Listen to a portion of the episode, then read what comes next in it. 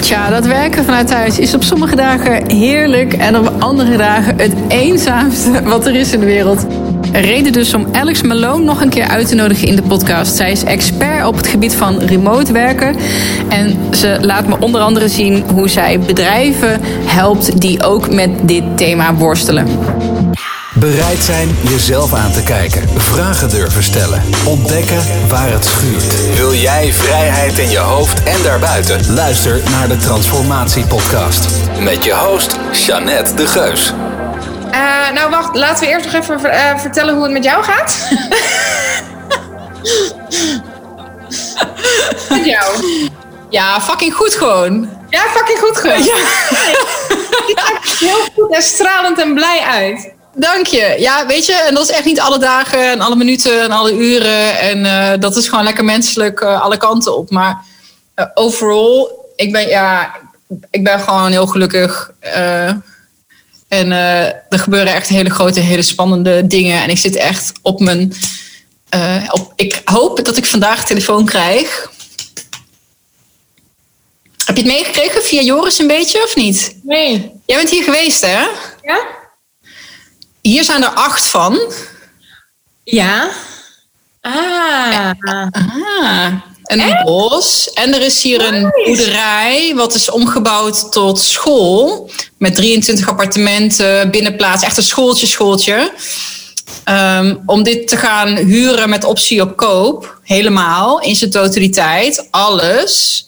Om dit, net als wat Joris basically ook heeft gedaan. Zo van, oké, okay, ik heb hier wel ideeën bij, maar laat het maar, laat het maar vullen met initiatieven, mensen. En nu is de Saxion, heeft het gehoord. En daar, dat is natuurlijk al twee, drie jaar, twee jaar geef ik daar trainingen. En die zijn helemaal fan van ons. En die zeggen, oh, dat is wel cool voor studenten, weet je wel. Je, dan wordt het een soort ketelfabriek. Ik weet niet of je de ketelfabriek kent, in, of de gasfabriek, gasfabriek in Deventer. Ja, ja, ja, ja. Nou, zoiets, maar dan hier in dat boerderijtje. Heel vet. Saxion. Of andere hogescholen. En dan deze accommodaties waar ik nu zit. Ja, het is dat vanochtend mijn laptop crashen. Maar ik heb een streamingroom. Ik ben een podcaststudio aan het inrichten. Ik heb een infraroodcabine. Er wordt hier een houtkachel geïnstalleerd. Ik heb de tuin helemaal mooi. Uh, ik heb hier 400 vierkante meter. Holy fuck. Uh, want je hebt natuurlijk bij mij beneden. Ja, ja, ja, ja, ja ik weet slaapkamers, maar ik heb ook nog een zolder en die wil ik openbreken, zodat je daar een trainingsruimte, yoga, meditatie, tantra, whatever, weet je wel. maar ja, dat dan keer acht. Holy fuck, wat vet! Dat moet allemaal gerenoveerd en ingericht en geschilderd en vermarkt en ik heb al twintig pagina's eh, businessplan eh, helemaal onderbouwd. En uh, de verkoper die had ook zoiets van... nou, dat zie je echt zelden, dat het zo goed onderbouwd is. Maar denk, ja, maar dit is wat er niet nodig is. En dat is ook hoe jij werkt. Met alles onderbouwen. ja, en het is er al. Ja, Want, ja als je het verhaal hoort, weet je wel, ik probeer vanaf maart ben ik al in gesprek met de verkoper, de zorginstelling die hier zat. Ja, er zijn partijen, er zijn plannen en dat mag niet uh, in kleine stukjes, want het is een heel groot terrein met allemaal verschillende gebouwen. Um, dus ik had nou, oké, dan wacht ik wel, dan wacht ik wel. En, uh, en dat duurde maar en duurde maar. Ja, er komt een asielzoekerscentrum, maar het is nog niet helemaal rond. Grote kans dat het niet doorgaat. Dat was een beetje raar. Ik denk, waarom ga je met mij onderhandelen als hier al iets anders komt? Denk, oké, okay, jij verwacht dus dat dat afvalt. Um, maar daar kan ik natuurlijk niet op wachten. Dus waar is hier een maand geleden kwam hier een hele stoet langs met uh, de, de, de koper en de nieuwe huurder. Want die koper, dat is een belegger. En die gaat dan kopen zodat iemand anders uh, het dan kan exploiteren. Dus de, de belegger, de huurder, de oude technische dienst. Weet je wel, een stoet met mensen, groot sleutelbos. En die wilden bij mij binnenkijken. En ik had net ruzie ergens over gehad. Dus half met tranen even opgepoetst. Uh, en ik ben gewoon die man afgestapt. Ik zeg, ja, weet je, ik, ik kwam niet met hem in contact. Ook AVG, weet je wel. En uh, dat wordt beschermd. Je kan niet zomaar mensen dan benaderen. Maar ik ben gewoon afgestapt. En joh, ik weet dat je het gaat kopen, maar ik heb ook een plan. En uh, ik heb de financiering al klaar. Ik heb de gemeente al mee. Ik heb de, want, want zo werk ik, weet je wel. Ik doe gewoon net alsof het er al is. En dan staat het helemaal klaar. En dan hoef je alleen maar te zeggen ja. weet je wel? En hij, oh, nou dan um, echt binnen een minuut gewoon strak aankijken. Nou, dan uh, moeten we volgende week even bellen. Heb je een visitekaartje? En dat was vorige maand. En, uh, maar goed, weet je wel, uh, COA komt erin. En die hebben een bepaald businessplan. En dat gaat hun heel veel geld opleveren. Uh, maar dat gaat dus nu zeer waarschijnlijk niet door. En ik heb natuurlijk een heel ander plan met een heel ander huurbedrag. Dus dat wordt nog best wel pittig. Maar omdat ik echt een lange termijn perspectief heb, weet je wel, dit moet een centrum worden voor groei, duurzaamheid en herstel.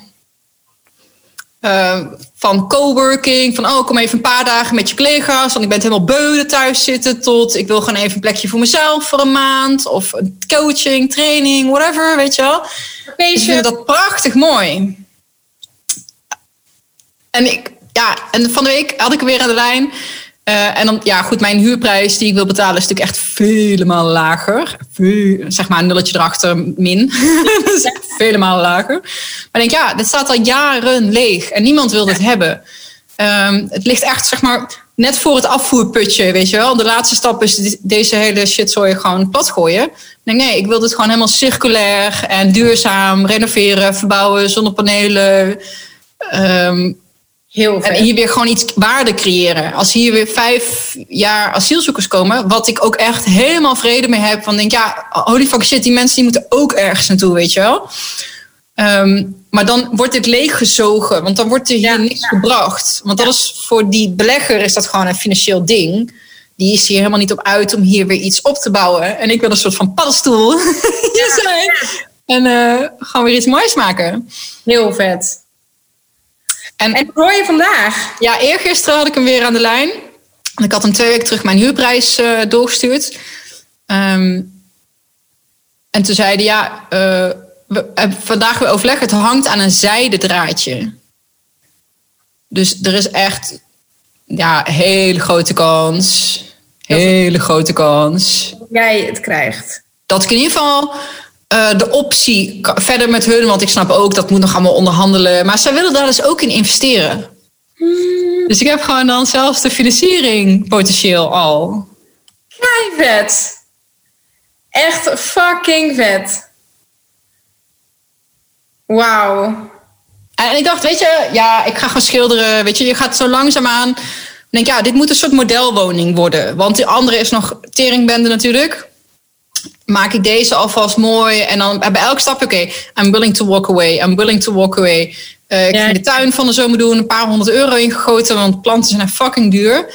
Maar denk, ja, heb ik er een zomer plezier van? It's fine. Dit is het geld dat ik niet mag besteden. Ik ga er iets moois van maken.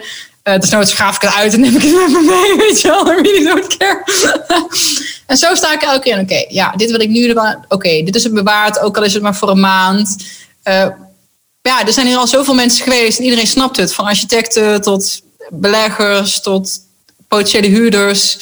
Ja, omdat het er al is. Ja, ja. Het ja. is er al. Er hoeven alleen maar mensen te zeggen, ja, is goed, doe maar. Ja, precies. En ze voelen natuurlijk ook gewoon jouw energie. Die zit ook in dat huis. Gewoon, je laat het ook echt zien. Je neemt ze er echt in mee. Dus dat is natuurlijk goud. Vet hoor. Dus dat is het met mij gaat. En dan probeer ik ook nog... Uh, een boek te schrijven. En 12 Waves, uh, 12 Waves gaat echt supergoed. Uh, de podcast nu weer opgestart. Dus uh, relationeel gaat het ook goed. Ja, COVID is echt wel een stresspunt. Maar misschien dat we daar zo meteen nog wel eventjes over kunnen hebben. Het is gewoon echt heel raar als ik, mijn risicoperceptie is zo anders.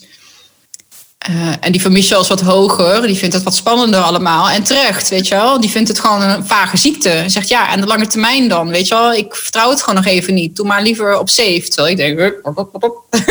ja, ik ben naar Peru gegaan, naar een malaria hotspot... zonder me in te enten, weet je wel. Ik ben, ja... Andere, en da, daar merk je wel wrijving. Zo van ja, oké, okay, maar het is besmettelijk. Dus ik kan niet alleen maar nu aan mezelf denken. Ik doe hem daar ook... Hij heeft daar ook effect van. Ja, ja, ja. ja. Oh, dat vind ik moeilijk, jongen. Ja, dat denk ik. Ja, dat mijn vrijheid, mijn lijf. Ja, ja, mijn lijf. Oh, dat snap ik zo. Ja, ik ben, ik ben blij dat, uh, dat Thijs en ik daar in ieder geval hetzelfde in staan. Maar, uh, ja, of nou ja, uh, ik heb niks meer met Thijs te maken. ik moet nog even wennen hieraan. Maar ja, ik snap wel dat dat super lastig is, ja. Maar over COVID, nou, ik weet niet of ik het daarover wil hebben. Want weet je wat, weet je wat het ding is? Ik sta er dus erg zo sceptisch in. Um, en ik wil me daar eigenlijk niet over uitlaten, omdat um, ik geloof gewoon niet in, ik geloof gewoon niet in die systemen die er allemaal zijn. En ik geloof, e, ik geloof echt dat, dat, dat er iets, ik vertrouw COVID niet. Ik weet niet wat er aan de hand is, maar ik, ik weet, ik weet, ik, ik geloof het niet. Ik heb er niet een heel um, chill gevoel bij. Um, ik vertrouw het niet. Ik, um, ik zou eerder, als je mij ergens moet zetten, zou ik eerder aan de conspiracy kant gekkie zitten dan, dan uh, aan de andere kant. Maar ik wil me daar niet zoveel over uitlaten, omdat wat ik probeer te doen is juist gewoon iets anders neerzetten, iets anders, een ander systeem of een vrijer systeem waarin mensen zelf weer gaan nadenken, waar mensen zelf in gaan voelen uh, en mensen daarin te laten inspireren, zodat ik niet die negatieve kant op. Ik wil, die, ik wil helemaal niet die strijd aangaan. Ik wil helemaal niet dat ik dingen zeg die mensen op de kast kan jagen. Ik wil mensen een alternatief geven, waardoor ik ze niet in het harnas kan jagen en dat ze meegaan en dat ik ze dan daarin meeneem en dat ze dan zelf ergens along the way ontwaken zonder dat ik het ze zeg. Dus um, ik, ik zou me daar niet gauw um, over uitlaten. Oké. Okay. Um, ja, misschien heel, zeg maar een heel klein beetje van. Uh, maar kijk, weet je, ik heb, ik heb natuurlijk ook met allerlei regels te maken, zeker ook met de workations. Uh, en wij worden daar ook echt heel erg op aangekeken. Dus daar, zo, daar volg ik de regels waar ik het zelf niet mee eens ben. Ja, maar, maar dat, dat heb ik dus ook. Ik hou me aan de regels. Wij moeten training geven. We zijn een bedrijf. Ja. Uh, ik ben helemaal on the safe side. Mm. En ik, ik weet, om heel ik weet het niet. En ik denk, ja, ik heb een beetje hetzelfde als jou. Ik, I really don't know. En, en dus laat ik me er maar niet over uit. Ik, uh, ik, ik, lees het, ik hou het bij. Maar weet je, ik ben niet superveel op social media. Uh, heel weinig nog maar. Uh, meer alleen LinkedIn eigenlijk ik wil mijn hoofd er gewoon niet mee vullen. Weet je, als ik mag kiezen hoe ik mijn tijd besteed, wat er, binnen, wat er dan binnenstroomt, ja, dan kies ik liever voor iets anders. Ja, ik wil niet wereldvreemd zijn of naïef. uh, want dat vind ik wel belangrijk. Maar uh, er is al zoveel ruis op de lijn, ik wil daar niet aan bijdragen. Ja, exact dat. Ja. ja. ja. Nou, cool. Dan gaan we het daar gewoon niet over hebben. Ja. Want komen er niet aan, weet je wel. Want het gaat natuurlijk, het feit dat jij natuurlijk op remote werken zit. Ja. Uh, gisteren in het FD ook weer dat uh, eenzaamheid. Uh, dus, dus ja. en dat is nee, wel getriggerd door COVID. Maar, ja. ja. Ja, daar kunnen we het prima over hebben. Oké, okay, oké. Okay. Cool. Ja, nee, dus uh, even afronden. Het gaat er gewoon goed. En, Fijn. ja, ook als ondernemer zijn. Ik heb wat strubbelingen gehad met teambouwen. Hoe, ga, wat zei je, hoe zit het met jouw bedrijven? Ja, goed. Wat is daar, wat is daar dan veranderd nog? Um, ik ben uitvoerend uit uh, Mr. Magpie gestapt. Um, dus ik, um, ik ik zit eigenlijk meer in een soort van adviserende rol, strategische rol. Dus ik, ik, ik kijk mee met um, Leo en Femke is erbij gekomen. En um, ik heb hun eigenlijk alles overgedragen en geleerd van oké, zo deed ik dit, zo deed ik dat, zo deed ik dat. Uh, zij zijn iets gestructureerder dan ik. Dus het is uh, aan allebei de kanten is het denk ik goed dat ik er uitvoerend uit ben. Um, maar ik merk wel dat ik er nog steeds wel strategisch echt nodig ben. Want ik heb het een halfjaartje echt losgelaten. Ook om te kijken van oké, wat gebeurt er dan? En uh, toen ben ik heel even de cijfers ingedoken. En toen dacht ik ook echt van, dude, uh, hoe kan dit niet gezien zijn, weet je wel? Dus um, uh, ik ben nu echt bezig met de businessstrategie. Um, gewoon, hoe zit een funnel in elkaar? hoe zit die business? Wat, wat zijn de doelstellingen? En daar stuur ik op aan. En zij doen het. Um, dus dat is mijn rol bij Magpie. En ik ben dus helemaal op meetings ge gegaan vanaf maart. Dus vanaf wanneer corona kwam. Uh, gewoon omdat ik aan alles voelde van ja, nu is het momentum. En, en ik wil gewoon, ja, dit is mijn missie. Het voelde gewoon aan alles van hier moet ik volle bak mijn focus op hebben. Voor het eerst in mijn leven voelde ik dat, focus. En ja, toen ben ik volle bak op meetings gegaan. Uh, dus we waren eerst voornamelijk voor de ondernemers vrijheid wilden creëren met, met eerst digital nomad, maar daarna remote werken is het nu, zijn we nu bijvoorbeeld onze eerste uh, presentatie aan het geven echt voor grote organisaties. Dus hebben nu zijn we bezig met de samenwerking met ASML, zijn we bezig met de samenwerking uh, met een groot consultancykantoor. Uh, ik sta volgende week op een groot netwerkevent waar 125 ondernemers komen die allemaal een team hebben. Dus de wereld van werken veranderen, daar zit mijn missie eerst was hij op ondernemers uh, om, om hun zeg maar uh, kennis te laten maken met eigenlijk de Digital Nomad Life. En Ja. nu gewoon veel breder op remote werken. Niet als doel, wat natuurlijk voor een Digital Nomad wel is, maar echt als tool om, ehm, om op een vrijere manier te werken en te leven. En waarin het individu veel meer centraal staat. Dus dat, dat, zo is het verhaal eigenlijk geëvalueerd. En ehm, ja, daar heb, ik, daar heb ik nu volle bak focus op. Dus niet alleen meer aan de ondernemerskant, maar ook echt eh, bedrijfskant, werkgevers en werknemers. Hoe verandert de relatie tussen ehm, eh, managers en, en werknemers? Eh, dus dat eigenlijk allemaal. Dat eigenlijk allemaal. Ze hebben je nodig. Want dit is nogal een groot thema, lijkt me. Ja, het is Nou, niet lijkt me, is er gewoon een groot thema. Ehm, ja, gaaf man. Ik vind het echt vet om het eh, zo te zien. Want ik zag je op Insta. Ik kon, ik kon echt precies zien wanneer zeg maar, jij alles erin ging gieten. En ik dacht bij alles, kut man, dat doet ze echt goed. En ik was een soort van...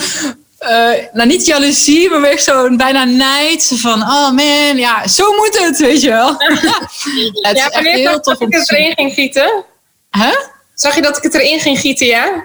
Ja, ja, ja. Dat was echt. eh, je kunt zien, Mr. Magpie en alles wat daarvoor was, dat is je, play- je playground geweest om, al, om het helemaal te verfijnen. Hoe je de tactieken moet doen. En dat kon je dus zien. Zo van, oh, oké. En nu ga je alles wat je aan anderen ging adviseren, wat je voor anderen wilde doen, je gaat al die brilliant, zeg maar, je genius in je eigen bedrijf gieten nu. En dat, dat spatte er echt vanaf. Dat was echt heel Ja. cool om te zien. Ja. Ja, dat zij zag. Ik ben je wel gaan ontvolgen. en dat is gewoon om mezelf te beschermen. Mijn, mijn, mijn vergelijkingsego. En denk ik, oh, ik moet ook zoveel plaatjes. Dan moet ik ik heb gewoon een ander kanaal. En dan moest ik me even... Ik moest even oogkleppen opdoen. En even uit de... oh, iedereen, maar iedereen doet dit, weet je wel. Om meer mijn eigen koers te kunnen doen. Snap het hoor. Dus dat was totaal niet persoonlijk. Ik heb het ook, ik, ik, ik heb dat eh, volgens mij niet eens gezien, maar ik, eh, ik neem dat sowieso niet persoonlijk op. Want ik doe zelf ook heel vaak ontvolgen. Gewoon omdat ik dan, dan denk ik van. Ik heb nu bijvoorbeeld, ik volg nu heel veel Amerikaanse. En ehm, heel veel die gaan over geld. Omdat ik dat dus in mijn, in mijn dingen wil hebben. En heel veel spirituele dingen. En dat is eigenlijk de mix. Geld en spiritueel. En al het andere heb ik bijna ontvolgd. Ook heel veel vrienden. Echt letterlijk gewoon vrienden ontvolgd. Eh, omdat het me heel eventjes niet uitmaakt eh, hoe het met hun kinderen gaat. Om, Ja, precies. En eh, wat ze van COVID vinden. Of, eh, ja, ja. ja, ja, ja, ja. Dus ik, ja, ik neem dat niet persoonlijk op of zo. Ehm, hey, joh, ik denk dat we gewoon ergens in de afgelopen tien minuten... dat ik wel ergens een momentje vind om hem te starten. Want ik vond het wel cool wat je vertelde over Meetings in the Sun. Ehm, dus ik ga eventjes eh, zorgen dat ik de vorige podcast hier kan inserten. zodat mensen ook eventjes terug kunnen luisteren. Ehm, als ze meer willen weten over jou. En ik... Ja, laten we gewoon meteen inzoomen op dat vrijheid creëren in je werk. En remote werken als tool. Oh. Ik bel even open doen.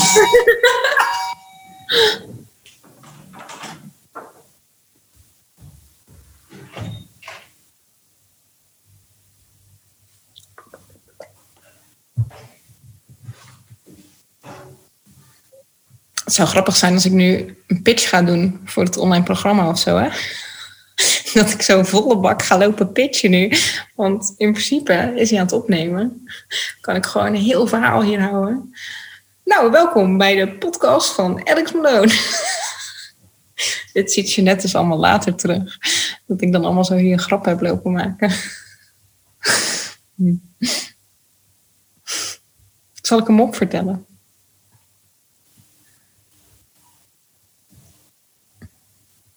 Wat is die mop nou ook weer die ik zo grappig vind?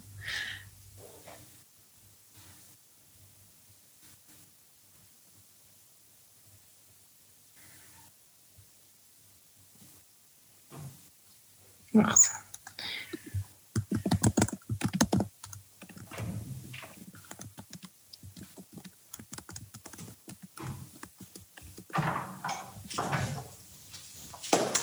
Super weird.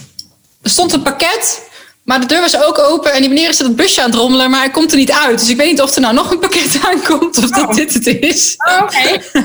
Zei ook niks meer. Huh? Hij zei ook niks meer. Het was gewoon, hier heb je je pakket en daarna... Nee, ik zag hem niet eens. Hij is ergens in zijn busje aan het rommelen. Maar ik weet niet of er nu nog meer aankomt of niet. Oké, dus als de bel nog een keer gaat, dan is het nog een pakketje. Ja, ik heb ehm, eh, akoestische panelen gekocht. Ik heb dus inderdaad eh, één eh, kamer. Ik heb twee contentkamers. Ja. Streaming room en een podcaststudio. Ben ik aan inrichten.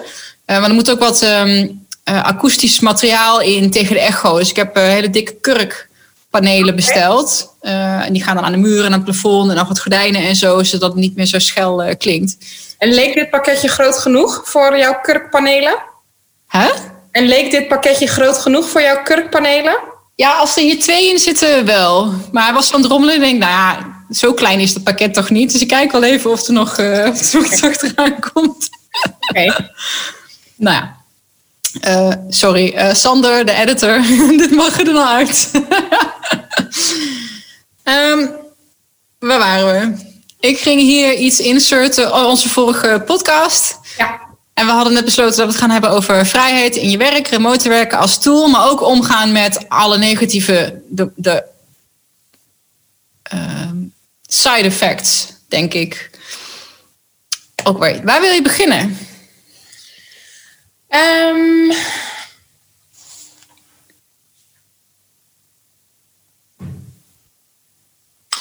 laten we beginnen bij. ehm, laten we beginnen bij waarom remote werken nu niet automatisch werkt. Want eigenlijk zijn er heel erg veel voordelen van remote werken. Maar toch is het niet zo dat zeg maar, de hele wereld nu massaal remote werken kan laten werken. En waar heeft dat dan mee te maken? Oké. Ja, want wat jij dus eigenlijk zegt, eh, je bureaustoel en je computer van je werk meenemen en dat thuis maar gewoon neerzetten, betekent niet automatisch dat je ook echt succesvol remote kan werken. Ja, en ik vind dat dus gelijk al heel erg grappig. Want als ik om me heen kijk, dan zie ik veel bedrijven die denken dat ze ehm, eh, technologie moeten faciliteren om remote werken te laten werken. En ehm, ja, weet je, eh, Zoom, Teams, eh, online programma's, VPN's, digitale beveiligingscode om het te laten werken. Maar dat is eigenlijk redelijk simpel om dat uit te rollen, want dat zijn gewoon allemaal technologische processen. Alleen wat veel uitdagender is, is dus de relatie die verandert tussen werknemer en werkgever. En ehm, ehm, ja, dat verandert compleet. En het is grappig dat, dat, dat mensen dus denken, of bedrijven denken van, oh, als ik een technologie faciliteer, dan komt het vanzelf goed, want dan kunnen we, dan kunnen we technisch gezien remote werken. En dat klopt natuurlijk ook. Alleen omdat er zoveel verandert in de relatie, is dat, is dat eigenlijk het makkelijkste stapje. Ehm, relatie met je werkgever, maar ik denk ook met collega's onderling en met een stukje de ondersteunende diensten. Ehm, laten we even met een stukje werkgeverschap beginnen. Eh, gezien vanuit de stoel van de eh, werknemer. Dus oké, ik werk ergens. Nu zit ik in één keer op een klein bureautje in de slaapkamer, want nergens anders heb ik rust. Of in de bezemkast. Ehm, ben ik nu aan het werken? Waar merk je dat als eerste aan? Dat die relatie, zeg maar, of hoe zie je dat? Waarom werkt dat dan niet? Ja, dat is wel een super mooie vraag. Want um, om, om nu zeg maar een vooruitgang te boeken, moeten we eigenlijk heel eventjes een klein stukje teruggaan naar waar, waar zeg maar de huidige werknorm vandaan komt. En het is best wel interessant om dat te begrijpen. Want um, uh, onze huidige werknorm die komt nog voort uit de industriële revolutie. Dus 200 jaar geleden, toen um, uh, wij eigenlijk van vrije boeren en ambachtslieden, we werkten toen nog met de zon, de maan, de ritmes van de natuur, uh, zeker als, als boeren. En toen kwam de industriële revolutie en daar was meer geld in te verdienen in de En toen werd er ineens van ons verlangd, van ons alsof ik er zelf bij was, maar uh, van ons verlangd dat we uh, op gezette tijden, op gezette plekken samen gingen werken en letterlijk achter de lopende band gingen werken. Nou, en toen was het dus heel logisch dat de perceptie is ontstaan: aanwezigheid staat gelijk aan productiviteit. Tijd is geld, aanwezigheid staat gelijk aan productiviteit. Um, maar Uh, ja, 200 jaar later, digitalisering, globalisering. We werken niet meer met elkaar achter de lopende band. We werken op ons computer. Maar in de tussentijd is wel de perceptie, aanwezigheid is productiviteit, van generatie tot generatie tot generatie eigenlijk overgebracht. En nog steeds is dat zeg maar de onderliggende gedachte die we met, met, met elkaar allemaal hebben. En op het moment dat je dat beseft, um, dan zijn eigenlijk heel veel uitdagingen en, en problemen die we nu zien terug te relateren daaraan. Want um, aanwezigheid is productiviteit. En nu is iedereen in één keer vanuit huis aan het werken. Maar wat zie je gebeuren? Ik heb best wel veel onderzoeken gelezen, bijvoorbeeld van PwC in Wired, dat er nu mensen die thuis werken, dat die twee tot drie uur per dag meer werken. Um, ik kom straks terug waarom dit te maken heeft met, met, dat, uh, met die aanwezigheidsproductiviteit. En aan de andere kant zie je dus managers die, uh, die de controle die ze dachten te hebben. Want het is natuurlijk maar schijncontrole dat als je werknemers aanwezig zijn in dezelfde ruimte, dat ze daadwerkelijk ook aan het werk zijn. Maar goed, het is een bepaalde schijncontrole. En die wordt ook in één keer van de managers afgenomen. Wat er dus gebeurt, is dat de werknemers die willen. Uh, we, gaan, we gaan ervan uit dat zowel de manager als de werknemer. Um, vanuit angst. Uh, angst om niet gezien te worden, angst om het niet goed te doen, angst om, um, uh, nou, eigenlijk vooral die twee, angst om niet gezien te worden en angst om het niet goed te doen, um, gaan overcompenseren. En hoe doet een werknemer dat? Die gaat extra werk doen. Uh, en die wil zichtbaar zijn op die manier. En de manager die gaat controle proberen te, te grijpen. Dus die wil de hele tijd weten wat die werknemer aan het doen is. En zo heb je eigenlijk twee gefrustreerde partijen. Die allebei, de ene krijgt de controle niet, want de werknemer is er niet. En de andere die weet eigenlijk niet precies wat hij. hard genoeg werkt. Ja, wat hij moet doen. Want normaal werd hij beoordeeld op het feit dat hij er gewoon was op het moment dat hij lange dagen maakte en gezien werden, werd, dan was dat zeg maar waar de ambitie aan gemeten werd. Ik weet nog dat toen ik zelf um, ehm, 9 tot 5 op kantoor werkte, dat ik uh, bijvoorbeeld in de ochtend werk ik het best, toen ook al. En als ik zeg maar mijn to-do's af had en nog wat extra werk had gedaan, dan kreeg ik eerst vaak te horen van ja, dat is niet gebudgeteerd. Dus dat, leg, dat, dat extra werk komt hier op een stapel die nooit gezien gaat worden. En als ik dan om vier uur wegging, dan kreeg ik zeg maar te horen: oh, werk je halve dagen. Dus ik leerde dat wel heel snel af, ja. Um, je ambitie wordt. En dat zit zo diep geworteld, hè? Zelfs in de, nou niet zelfs, maar ik ken het al zelf uit de academische wereld. Uh, nog voordat ik ging werken, toen ik student was. Ik had een, een jaar stage, afstudeerstage, of in ieder geval een research master. Een jaar lang um, mocht eigenlijk een mini-PhD-traject doen. Ik kreeg ook zo'n PhD-kamertje met allemaal studentassistenten en AIO's bij die uh, professoren. Maar ik was er nooit.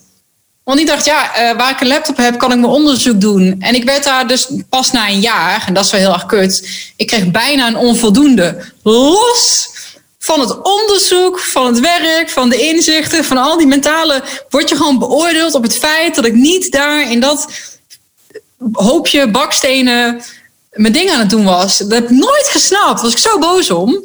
Ja, maar dat is bizar toch? Want er is natuurlijk niks wat jouw productiviteit beter kan meten dan de output die je levert. Maar toch worden we beoordeeld op aanwezigheid. En dat is dus op het moment dat je dan dus daar, als je dat beseft, dan vind ik het dus heel grappig en, en heel logisch ook om te zien dat dus mensen zich nu, dat ze niet weten wat ze nu extra moeten leveren. En dat er dus nu meer burn-outs zijn, meer burn-outs nu ontstaan, doordat mensen niet meer beoordeeld worden op zichtbaarheid. En dus gaan overcompenseren, maar geen idee hebben waarop. En dat vind ik ook grappig, want ik heb de afgelopen zes jaar een soort van sport van gemaakt om, uh, om aan mensen te vragen van, um, ja, dat gaat om zeg maar zo, hè, van. Um, uh, ja, hoe gaat het op je werk? En dan zeggen mensen goed. En dan vraag ik zo van, oh, en hoe weet je dan dat het goed gaat? Wat, wat doe je eigenlijk? En dan daarna is mijn volgende vraag altijd van, oh, en als communicatiemedewerker of als data scientist of als journalist, of waar word je dan jaarlijks, maandelijks en wekelijks op beoordeeld? En daar gewoon van, ik denk 500 keer dat ik dat gevraagd heb, zijn er zes mensen die daar serieus antwoord hebben op kunnen geven. En dat waren elke keer mensen die dus salespersonen waren en met targets werkten. Maar dat is toch bizar dat mensen gewoon niet weten waar ze op beoordeeld worden. En dat ze dus het gevoel hebben dat als ze gewoon naar werk komen, dat dat, dat, dat oké is, dat dat voldoende is, zeg maar. Stom hè, want uh, voordat we soort van werden gedwongen om remote te werken, Ehm, moest je echt van hele goede huizen komen met een heel goed verhaal. Om alsjeblieft één dag in de week misschien vanuit huis te kunnen werken. Want oh nee, help. En dan gaan mensen niet productief zijn. Eh, waarschijnlijk werd mijn stage daar, daarom ook zo beoordeeld of zo, geen idee. Maar dat is gewoon een tegenovergestelde uh, gemiddeld gezien. Want er zijn natuurlijk altijd uitzonderingen. Er zijn mensen die er moeite mee hebben. Want die hoor ik ook. Want daar kunnen we misschien zo meteen wel even over hebben. Er zijn mensen die vinden die gebrek aan structuur of controle vinden het juist heel moeilijk. Hè? Die verzanden een beetje. Um, maar dat mensen gaan overcompenseren. Ja, en ik zie het gewoon ook nu al terug in de trainingen bij ons. Ik weet niet of ik dat van tevoren tegen je had gezegd. Maar we geven natuurlijk al heel lang uh, trainingen. En er zit ook al een stukje energiemanagement in. En um, nou, als je dan tien man in je groep hebt zitten, dan was er altijd misschien één die er tegenaan zat, of wel zich erin herkende, of het in ieder geval durfde uit te spreken. En nu heb ik het tien waarvan gewoon drie man keihard zeggen: Weet je wel, ik heb een burn-out, of ik, of ik zit er tegenaan, of ik zit erin, of ik ben er net uit, of weet je wel, van de één misschien, en dat is natuurlijk maar een NS1, uh, eh, maar goed, we hebben meer trainers. Dan denk ik, oh, oké, weet je, ik zie het echt terug, gewoon in de praktijk. Ja. Komen zitten. Dus je dagindeling, je structuur, je stresslevels, het is relevanter dan ooit. Ja, ja, zeker.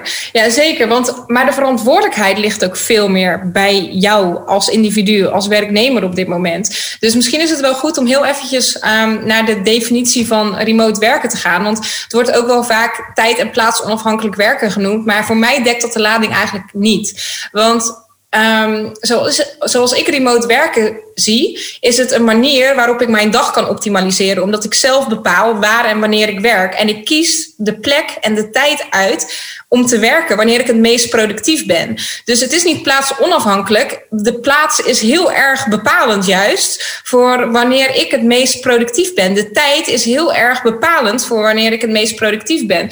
Dus um, het gaat er voor mij over dat, um, dat je jezelf heel goed leert kennen. Dat je daar dus ook mee gaat testen. Dat je jezelf belangrijk genoeg vindt om je dag op die manier te optimaliseren. En in het begin maakte ik. Uh, in het begin is heel moeilijk, want je gaat natuurlijk echt je normale ritme, je normale ritme, waar we allemaal gewoon zeg maar ingerold zijn, uh, zonder daar echt over na te denken. Um, die, die, ga je onder de loep nemen. En daar ga je mee testen. En in het begin is dat dus heel moeilijk. Want wat ik dus heb gedaan is heel erg streng zijn op mijn werkperiodes. Maar ook heel streng zijn op de blokken die ik dan echt had ingepland om um, voor mezelf te besteden. En die dingen die je dan voor jezelf doet, dat zijn dan de dingen waar je energie van krijgt of die je rust geven. Dus dat, voor mij is dat dan, uh, maar voor veel mensen is dat denk ik lezen, mediteren, sporten. Um, tijd met buiten. liefde doorbrengen, inderdaad naar buiten gaan, uh, wandelen, dat soort dingen. Muziek, uh, fijne muziek, dansen. Um, en in het begin, en ik heb dit voor het eerst getest in Bali toen ik daar drie maanden was. Um, in het begin is dat super moeilijk. Vooral de tijd om voor jezelf te pakken. Dat vond ik het allermoeilijkst. Dus dat zeg maar in één keer mijn blok voorbij was en dat ik moest stoppen met werken en naar het strand moest, was de living hell. Als ik op het strand zat en ik was niet klaar met dat werkblok, dan zat ik echt op het strand te wachten tot ik weer mocht gaan werken. En dat vond ik zo vet besef ook eigenlijk. Maar ik, ik, heb er echt, ik denk, zes weken over gedaan dat ik niet op het strand zat, zat te balen. Maar doordat ik dat dus heb blijven volhouden, uh, begon ik er steeds meer van te genieten. En toen begon er iets te veranderen. Want toen begon ik inderdaad meer energie te krijgen, doordat ik tijd voor mezelf aan het maken was. En die energie kwam ten goede van mijn werk. En ik begon steeds beter te leren wanneer ik inderdaad het meest productief ben. En op het moment dat je op die manier naar remote werken kijkt, dus niet als een, inderdaad wat ik net ook zei, niet als een doel, uh, als digital nomad van, oh ik wil aan het, aan het zwembad werken, maar als een tool uh, die je helpt om je dag te optimaliseren. En dat je dus heel goed weet, oké, dit is wanneer ik het meest productief ben. Dan werk ik. En heel streng bent op, ik ben nu niet productief. Dan werk ik dus niet. Wat er dan gebeurt, eigenlijk automatisch als je dat straminetje volgt, uh, dan uh, lever je dus meer output in minder tijd, waardoor je rendement op je uren hoger wordt, waardoor je dus meer verdient in minder tijd. En je hebt een betere balans in je dag, omdat je tijd neemt voor jezelf. Waardoor je meer energie in je, in je dagen en in je leven hebt. En die energie komt ook weer ten goede van je werkuren, waardoor je rendement op je uren nog hoger kan worden. En dan kom je in een soort van opwaartse spiraal van vrijheid, balans, succes, energie. En eigenlijk door alleen maar aan te passen de manier waarop je werkt. Dus als je het zo bekijkt, is het fucking simpel eigenlijk. Alleen de reden waarom het niet massaal lukt, is omdat we dus met z'n allen in die perceptie zitten dat aanwezigheid gelijk staat aan productiviteit. En daar komen heel veel problemen eigenlijk vandaan. Wat vind je dan bijvoorbeeld van. Nou, heel super concreet voorbeeld uit de praktijk. Um, ik heb contact met het UWV, met een contractdeskundige. We zitten daar in het inkoopkader. Nou, allemaal tof. Uh, en ik krijg gewoon op zaterdagochtend reactie. En van een ondernemer snap ik dat. En van een coach. Uh, mensen die een beetje in ons netwerk zitten. Uh, no days off. Maar dat is gewoon ook meer uit enthousiasme. Want ja, het is je bedrijf. Dat had ik niet verwacht van een frontdesk medewerker van het UWV.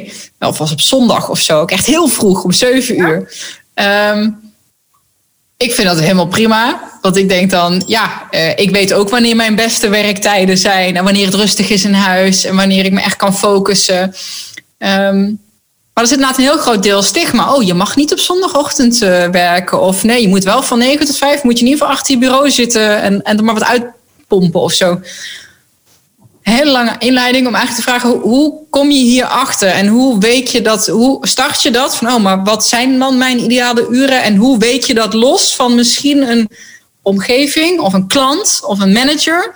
Want je hebt allerlei stakeholders die daar misschien anders over denken. Ja, ja dit is dus een fantastische tijd daarvoor. Want je bent thuis, je hoeft nu niet, je mag niet eens naar kantoor komen. Dus we zitten in één keer met elkaar in een andere situatie. En het is makkelijker om vanuit een andere situatie ook gelijk dat aan te grijpen en nog meer veranderingen door te voeren dan in dezelfde situatie in één keer de vreemde eend in de bij te zijn. Nu is juist het moment en, en 80% van de mensen zijn ochtendmensen. Dus heb je daar nog nooit mee getest, dan is, ligt daar je eerste antwoord. Ga testen met hoe productief jij in de ochtend bent. Ga een keer twee weken achter elkaar inderdaad om vijf uur of om half zes opstaan. En ga beginnen met een stukje sporten. Ga beginnen met een, met een meditatie. Ga een rondje lopen in de wijk. Um, ga journalen, lezen. Dat zijn allemaal bewezen dingen die ervoor zorgen dat jij uh, je dag op een andere manier begint. Ik bedoel, uh, als je Miracle Morning nog niet hebt gelezen, uh, ga Miracle Morning lezen en ga daarmee aan de slag. En ga kijken of jij inderdaad bij die 80%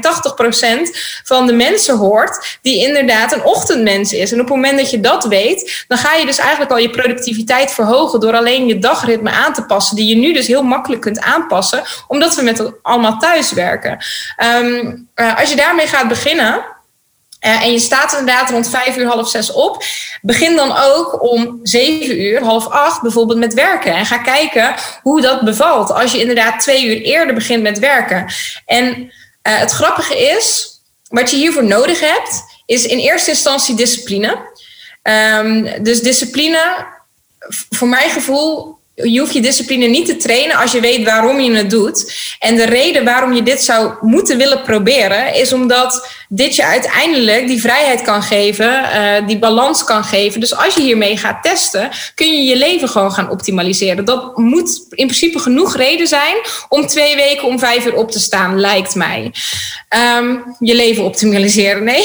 Meer succes, meer vrijheid. Nee, nee, zeker. Ik vind het wel zo grappig. Ik vraag me af. Um Waarom moet je als ochtendmens per se vroeg opstaan? Ik ben echt absoluut een ochtendmens. Volgens mij zijn wij een beetje hetzelfde DNA wat dat betreft. Um, maar een stukje vrijheid is voor mij bijvoorbeeld geen wekker zetten. Ja. Dus dat doe ik niet. Maar ik word uit mezelf heel vroeg wakker. Ja, um, maar daar heb je eerst een wekker voor gehad, denk ik, toch? Of niet? Toen je hem om moest klappen. Van hmm. een ander ritme naar uh, een ochtendritme? Of ben je altijd vanuit uh, Nee, ik was, ik was toen, ik, toen, toen ik jonger was. dat klinkt in één keer echt fucking bejaard. nee, ik was in mijn studententijd, zeg maar, ja, weet je, 10, 11 uur voordat ik een keer uh, op een running was. Vond ik het echt heel moeilijk om uh, college om 9 uur te gaan volgen, bijvoorbeeld. of, maar dat is meer omdat er in de nightlife dan genoeg te doen was, uh, waarschijnlijk. Um, en ik denk ook, ja, oké, mensen met kinderen, die zitten natuurlijk ook nogal veel meer vast wel in het ritme van de kinderen. Maar ik ben bijvoorbeeld echt een ochtendmens. En wat ik echt niet snap. Um, nou, bijvoorbeeld Michel, als die hier is, is ook een ochtendmens. Maar die kan rust nog een uur of anderhalf wakker worden, kopje koffie, een beetje redditen. Uh, ik, ik doe mijn ogen open. Het, nou, het is overal waar ik langs loop, oké, de wasmachine gaat aan, ik begin met de afwas, weet je wel, de mail. Het is, het is gewoon wakker aan. Ja. Nou, ik begin het al voordat ik met mijn ogen uit bed stap. En ik vind dat lekker. Dat is niet omdat het moet. Dat vind ik mijn systeempje gewoon heerlijk. Gewoon de dingen beter maken, weet je wel. Gewoon lekker uh, ergens, ergens aan werken. En ik, om 11 uur zakt dat dan een beetje in, weet je wel. En dat is dan voor mij het moment, oké, dan gaat de badjas uit. Want ik zit tot die tijd gewoon lekker in mijn badjas. Uh, en dan ga ik inderdaad, niet altijd hoor, soms dan vergeet ik dat en dan ga ik wel te lang door. Maar dat is ook weer zo'n valko waar, wat ook oké is. Maar um, nou, dan wil ik wel even naar buiten of boodschappen doen. Weet je, dan ga ik douchen. Ik heb inmiddels infrarood uh, sauna thuis. Dus ik kan dan yoga. Ik, mijn protocol, als ik het echt helemaal goed wil doen, dus oké, okay, stop met werken. Ik ga lekker een wandelingetje maken buiten. Kom ik terug, zet ik daar sauna aan. Uh, 20 minuutjes yoga. Dan ga ik in de sauna zitten, wat meteen een meditatiemoment is. Want het is echt heerlijk. En dan ga ik journalen, meestal. Of ergens voordat ik, als ik uit het bos kom, journalen. Dat is voor mij mijn oplaadprotocol, zeg maar. Nou, het duurt ongeveer twee uur. En, maar dat, ik wil ochtends dan gewoon een soort duurcelkonijntje. Lekker gaan. Dan tijd voor mezelf. Um, maar daarna doe ik dan heel eerlijk ook niks meer. Ja. Uh, ben ik dan met etenstijd klaar, soms wat later. Uh, want ik niet dat ik om 11 uur dan al meteen het bos instap. Meestal is dat om drie uur of zo. Uh, en dan gebeurt er helemaal niks meer. Ja. Als ik mijn meditatie en mijn sport en al die andere dingetjes, als ik dat ochtends doe en ik begin om 11 uur al, voor mij zou dat niet werken. Ja. En dan hebben we het al. Zo van ja, jij hebt jouw ding, dat boek heeft zo, dat ding. Ik, en mensen moeten dit echt voor zichzelf, denk ik, gaan. Want ik ben ook remote gaan werken al veel eerder uh, als digital nomad.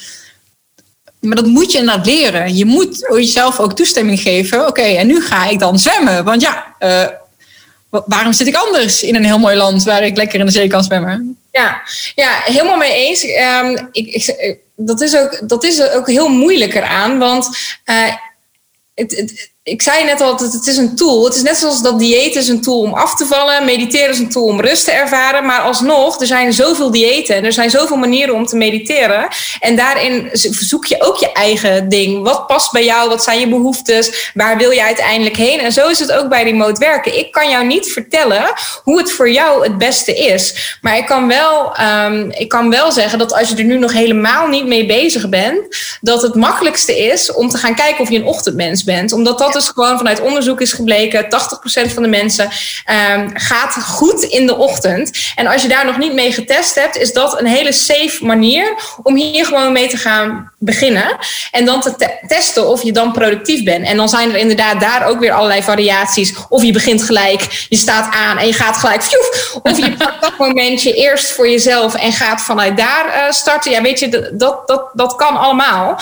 Ja. Um, maar het ding is wel, ga daarmee testen en ga proberen. En als jij al nu weet van ik ben een avondmens, nou ja, ga het dan de andere kant op proberen. Ga proberen om inderdaad dan die avond volledig te benutten en daar zo productief in te zijn. En wat heb je dan nodig van jouw dag om optimaal in de avond te kunnen knallen? Want dat is dan een vraag die je zelf moet afstellen. Um, en niet dat je heel de dag gaat zitten werken omdat het moet. En dat je eigenlijk weet dat je in de avond verder wil werken, omdat dat het moment is dat je het beste levert. Want dan ja. heb je eigenlijk al heel veel van je energie eigenlijk al verspild gedurende de dag. Wat als je die ook nog in je avond zou hebben.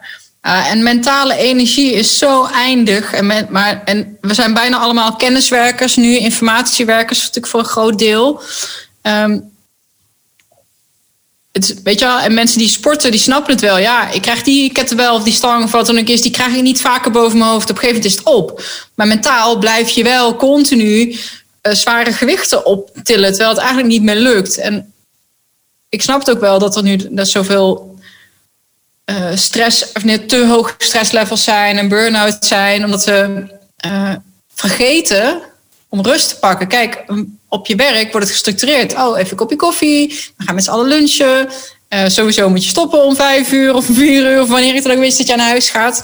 Um, ja, grappig dat jij dat zei. Je hebt je wel gedwongen om op het strand te zitten. Ik moest ook eerst na het eerst gaan reizen met de auto een heel mooi land zijn en zeggen: uh, Kut, ik ben nog steeds 80 uur aan het werken in de week, weet je wel. Wat zonde van mijn tijd hier.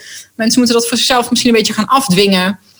Uh, Het moet wel, ja. Als je kinderen hebt, dan is het ietsje makkelijker. Want dan die, die, die kan je niet zeg maar, om, helemaal aan hun lot overlaten. Maar ja, voor de mensen die dat niet hebben, ja, uh, niemand die even tegen je zegt: hey, zou je niet eens even pauze nemen? Hoe kan je dat voor jezelf inbakken? Ja, zoals wat ik net zei, gewoon, gewoon echt uh, blokken in je agenda. En een timertje zetten. Ja, en bedenken wat je dan leuk vindt of fijn vindt om in die tijd te doen en dat ook te gaan doen. En als je daarin een extra stok achter de deur uh, nodig hebt, ga dan, boek dan een massage of ga dan boek een float sessie of zo. Boek iets waardoor je dat verplicht moet gaan doen. Want ik weet ook dat als je die stok niet achter de deur hebt, dat heel veel mensen dus inderdaad toch door blijven werken. En het is gewoon belangrijker als ooit dat je die verantwoordelijkheid bij jezelf zoekt. En dat je die verantwoordelijkheid ook zelf neemt. En um, daarin zit ook, want ik, ik had het net over discipline. Um, maar het is ook een heel belangrijk stuk eh, in communicatie. Want je kunt wel dit voor jezelf dan besluiten van oké, dit ga ik doen. Maar communiceer dat ook met je manager. Uh, laat ook aan je leidinggevende weten van oké, weet je, ik vind het belangrijk dat ik aan mijn eigen energielevel ga werken. Dat vind ik belangrijk voor mijn eigen geluk. Maar ik vind het ook belangrijk voor het werk wat ik doe. En dat ik dat kan blijven doen. En dat ik dat op de best mogelijke manier doe en dat ik daar mij in kan geven. Wat ik daarvoor nodig heb, is in deze thuiswerksituatie dat ik ga testen met een andere manier van werken. En dat ga ik twee weken lang doen. Tussen deze en deze uh, uh, uren ga ik productief werken. Op deze en deze uren ben ik beschikbaar voor meetings. Daarna ben ik vrij. Nou ja, als er dan nog wekelijkse meetings zijn die je met het team hebt. Um, doe die dan nog. Dus uh, ook daarin, als jij een bepaalde flexibiliteit vraagt omdat jij hiermee wil gaan testen, geef je, stel je dan ook flexibel op. Dus het is niet alleen maar eisen en vragen, maar ook zeg maar kijken van oké, hoe kan het aan allebei de kanten werken? Op het moment dat het dus inderdaad zo is dat jij in de middag, middagen vrij wil, omdat je inderdaad vanaf 12 uur, ik heb zelf inderdaad wat jij ook zegt, vanaf 12 uur kak ik in. Dat betekent dat ik in de middagen heb ik eigenlijk altijd vrij. Of ik plan meetings in. Want meetings zijn namelijk momenten dan zet iemand anders mij weer aan. Dus dan kan ik nog wel even doorgaan. Um, maar eigenlijk. Nou. Dan ga ik eens even kijken waar mijn kurk is. Ja. Hoi, de deur is open.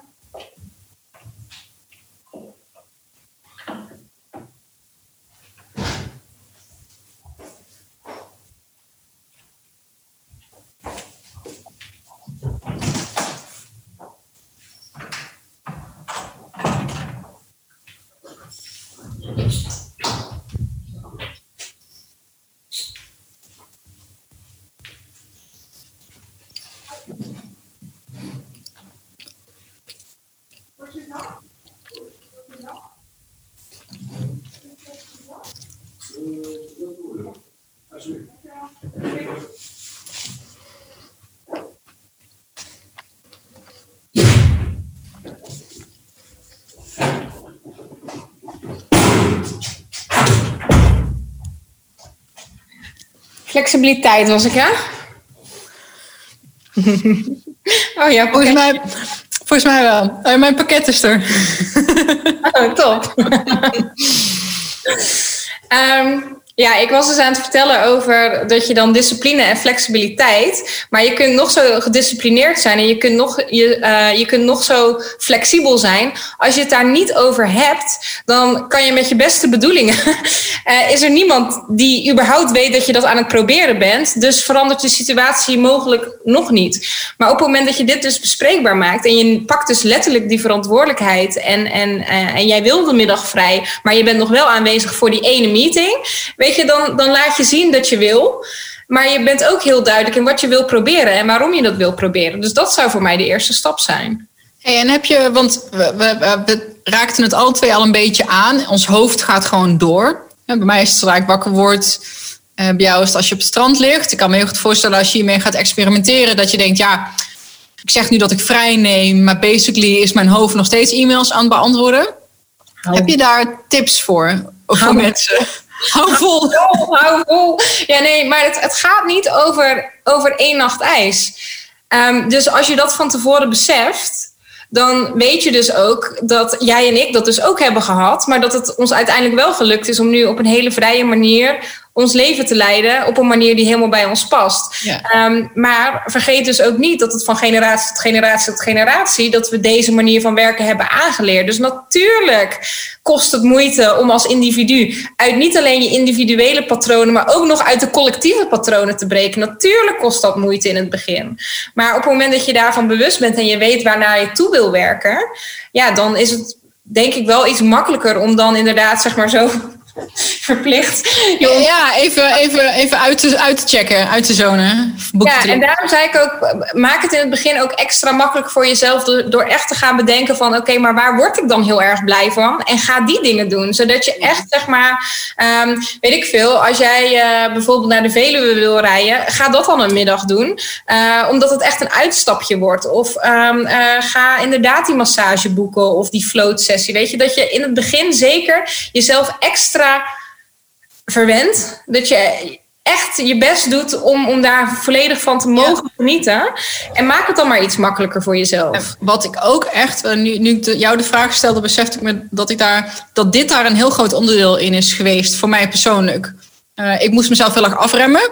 Um, maar eigenlijk is dit een manier gewoon om gestructureerder te werken en ook om mensen meer momentum te laten genereren. Zo, oké, ga die doelen maar najagen. En voor mij was het juist een manier om weet je wel, kleine stapjes. Hoeft niet morgen allemaal af. Nou, wat het is, ik hield het omhoog. Is een, uh, een journal waarin ik gewoon elke dag opschrijf. Oké, weet je wel, ik, drie dingen. Ik hoef vandaag maar drie dingen te doen. Mijn hitlist van de dag. En nou, er zit een heel proces aan vooraf. Wat zijn je projecten dan? Welke richting wil je dan in? En uh, hoe groot moet zo'n taak zijn? En daar gaan we het nu allemaal even niet op hebben. Maar gewoon een manier van werken.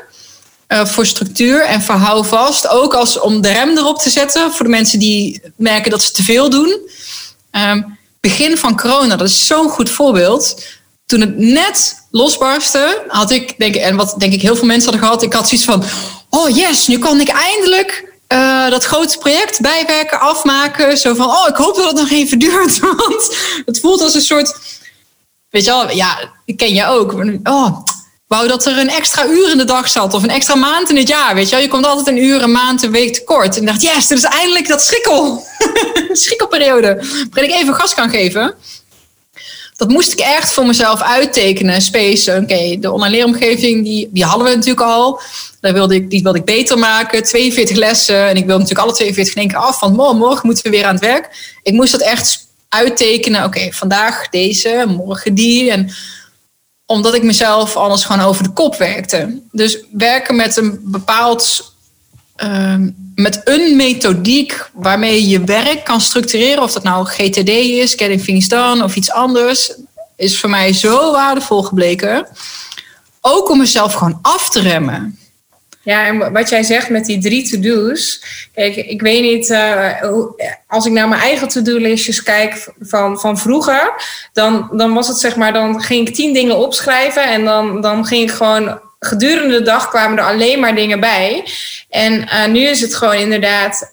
Ik, ik, heb sowieso één grote doelstelling. Voor mij is dat nu op dit moment uh, is dat 3000 online programma's verkopen. En elke dag stel ik mezelf de vraag: wat kan ik vandaag doen om die doelstelling te behalen. En dat werkt zo lekker, want ik weet van tevoren niet wat het is. En op dat moment, waar mijn energie op dat moment naartoe gaat, mijn creativiteit wordt aangezet. En op basis van dat bepaal ik de, inderdaad drie dingen die ik mag doen. En als ik die af heb, dan mag ik, als ik zin heb, mag ik er nog drie doen. Maar ja, als het niet zo is, dan heb ik al de drie dingen gedaan. Die, dus elke dag kom ik drie stappen dichter bij mijn doel. En dat is zo'n lekker gevoel in plaats van de hele tijd de, de dingen bijzetten. Ik doe nu Um, ik doe nu vaak meer dan toen ik grote to-do-list had. Want ik heb dan zo'n lekkere energie nadat ik die drie dingen heb afgewerkt. Doe ik er nog drie, doe ik er nog drie, doe ik er nog drie. en ja. het gaat echt als een fucking jekko. Maar als ik zeg maar begin met een lijstje van tien en ik ben op vier en ik heb er dan daarna nog vijf bijgeschreven, dat ik ondertussen ook denk aan die andere dingen, dan heb ik aan het einde heb ik, heb ik gewoon een kutgevoel over mijn dag, omdat er nog steeds dingen openstaan. Terwijl misschien heb ik net zoveel gedaan. Wat uh, jij kent natuurlijk, want je hebt 12 face ook gedaan. Maar basically, wat heel veel mensen een uh, to-do-lijst noemen, is eigenlijk een minddump. Ja. Oh, eerst even alle taken opschrijven die allemaal nog ergens in mijn hoofd rondzwerven. Maar dat is niet je to-do-lijst. Dat is ja. een minddump. Ja. Die minddump ga je structureren. Wat is belangrijk, wat niet. En grote projecten. Kijk, jij en ik hebben grote doelstellingen. Daar hebben we op andere momenten over nagedacht. Hebben strategieën voor bedacht. Dus ik, ik weet al wat ik kan doen. En elke dag kies ik, welke van die, die dingen ga ik nu vandaag doen? Um, maar dat is ook... En toevallig, het is heel leuk, hè? want jij kwam met deze vraag van... Goh, zullen we weer een podcast opnemen? Superleuk, belangrijk onderwerp. Ik denk, ja, tof. Um, toen had je het over energie. Uh, de laatste twee opdrachten die we hier hebben gedaan, gaan, gingen over precies dat onderwerp. Dus Michel heeft die van de week les zitten geven, uh, een hele dag bij, uh, voor een grote softwareclub, over energie. hoe krijg ik energie en hoe organiseer ik mijn werk? En eigenlijk is dat continu de vraag die wij nu krijgen. hey, die combinatie energiewerk, energiewerk, energiewerk. en nu hebben we het hier ook over. En hij heeft het dus van de week gedaan. En hij zei, ja, ik zeg, wat ga je dan allemaal doen? Welke tools ga je, ga je erin proppen?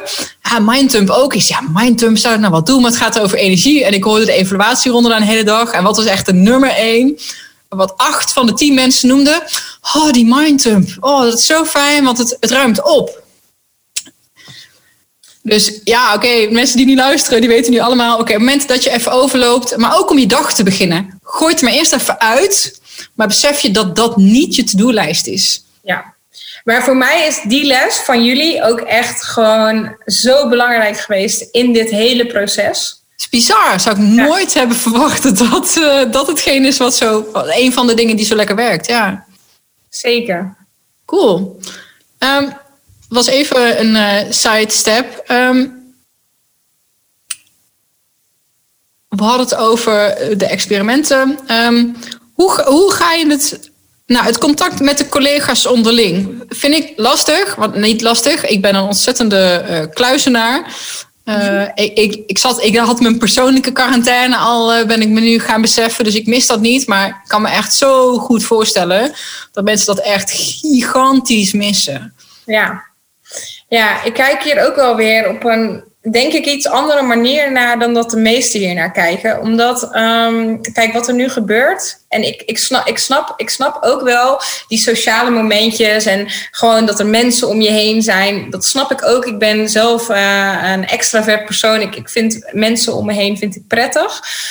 Um, maar toch kijken denk net iets anders naar. Want um, op het moment dat jij dus, waar we het net over hebben gehad, op het moment dat je je dagen gaat optimaliseren en je heel goed voor jezelf gaat zorgen, um, denk ik dat je die momentjes minder nodig gaat hebben. Ik ben nu bijvoorbeeld echt super gelukkig met mezelf. Ik heb niet per se die momentjes nodig om, uh, om me gelukkig te voelen of om heel even afleiding te hebben. Ik kan dat prima voor mezelf doen.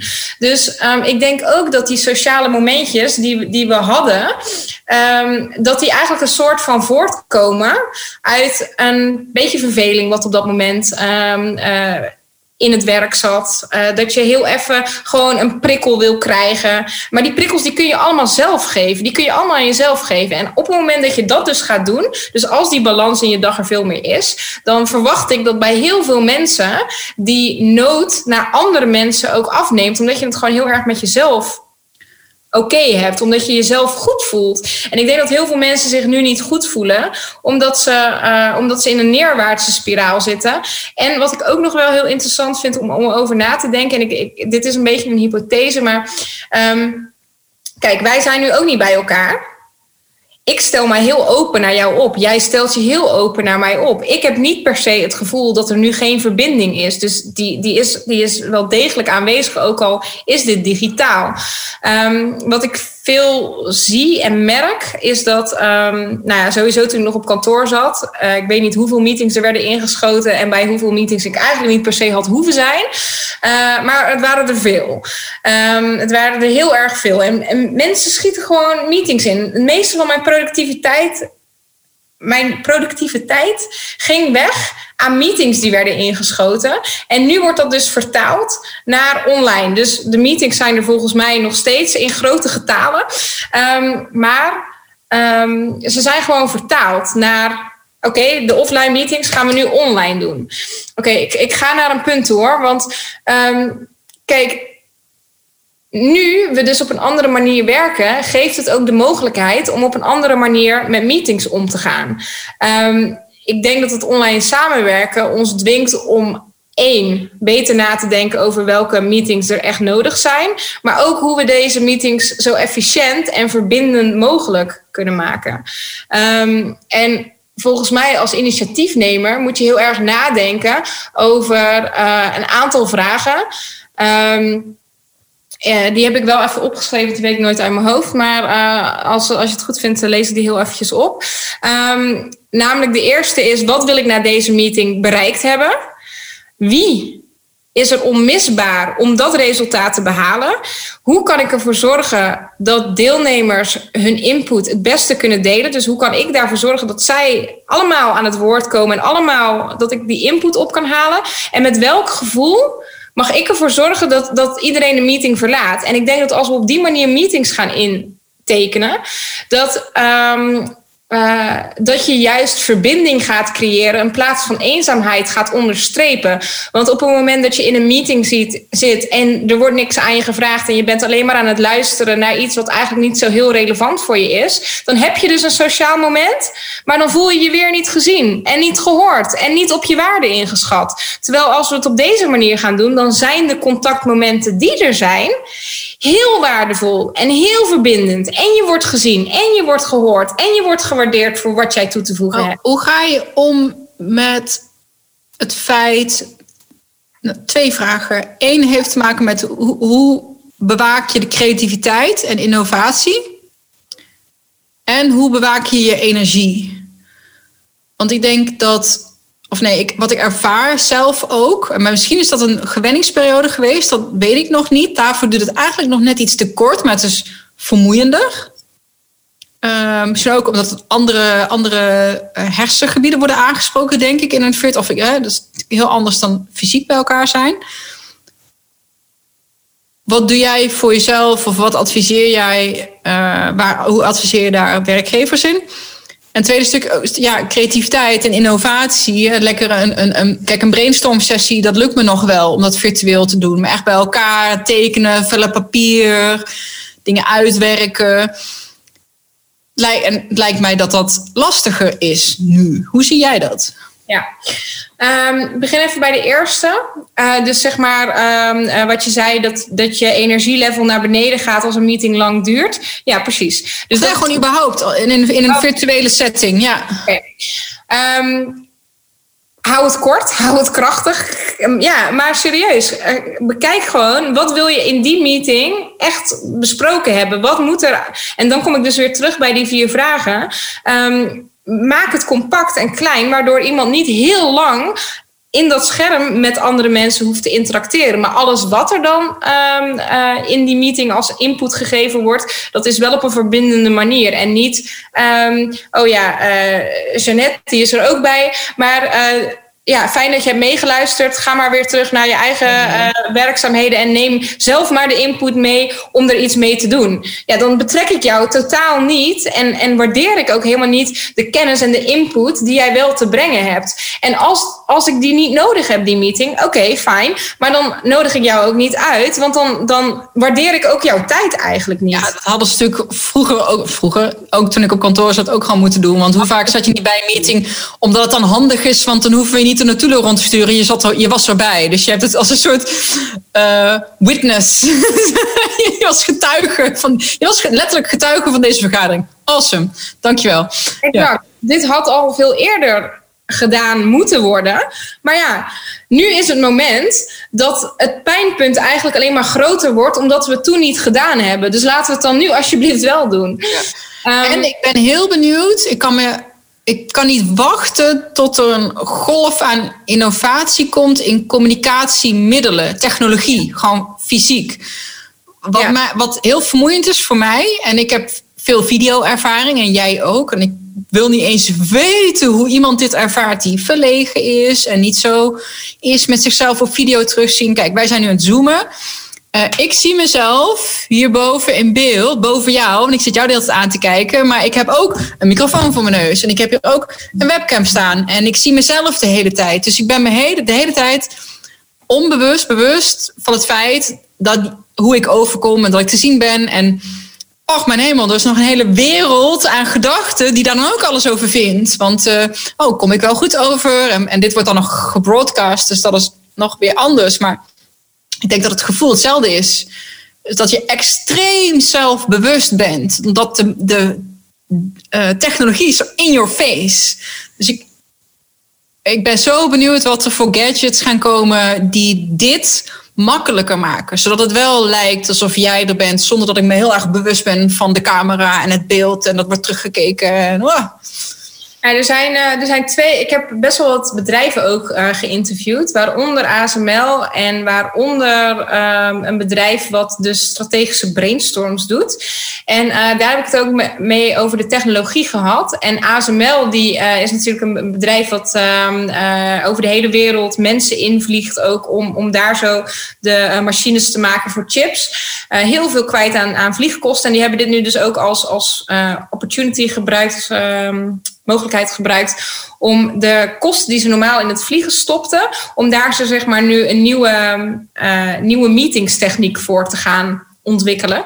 En die zijn dus nu heel erg veel aan het doen met virtual reality en echt zeg maar zoals uh, je in de James Bond en in de Iron Man films zag dat er gewoon echt mensen aan tafel zitten, maar dus allemaal gewoon de video's van de mensen die in hun eigen boardroom aan een tafel zitten. En dat gewoon echt op die manier aan het, aan het streamen zijn onderling. En die zijn daarmee aan het testen. En dat bevalt heel goed. Dus dat vind ik wel echt heel vet. Ook met inderdaad hologrammen die dus letterlijk aan het presenteren zijn op een podium. En die dus niet op dat podium staan. Mee aan het testen. Dus dat is wel echt tech die gewoon nu, nu uitgerold gaat worden. En dat is natuurlijk echt wel vet. We, we zijn gewoon in the future, weet je wel.